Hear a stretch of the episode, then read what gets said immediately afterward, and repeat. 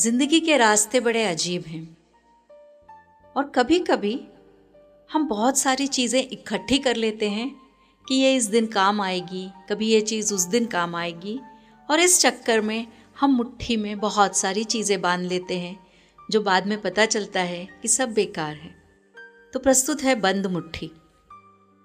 जीवन की किताब, पन्ने पलटे तो देखा सारी उम्र का हिसाब जीवन के रास्ते में कुछ चमकते से पत्थर मिले थे। वे सारे मेरी मुट्ठी में बंधे थे। रखा था उन्हें सहेज कर बड़े ही जतन से।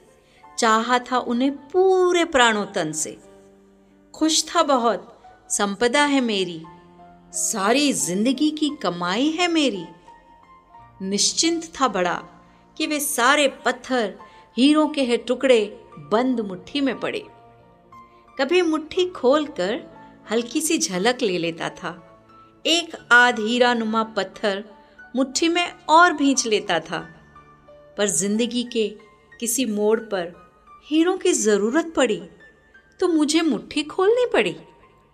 पर हीरों की जगह पाए पत्थर के टुकड़े, जो केवल चमकते थे हीरों की तरह, पूरी ज़िंदगी का निचोड़ बस थोड़े से कंकड़ पत्थर?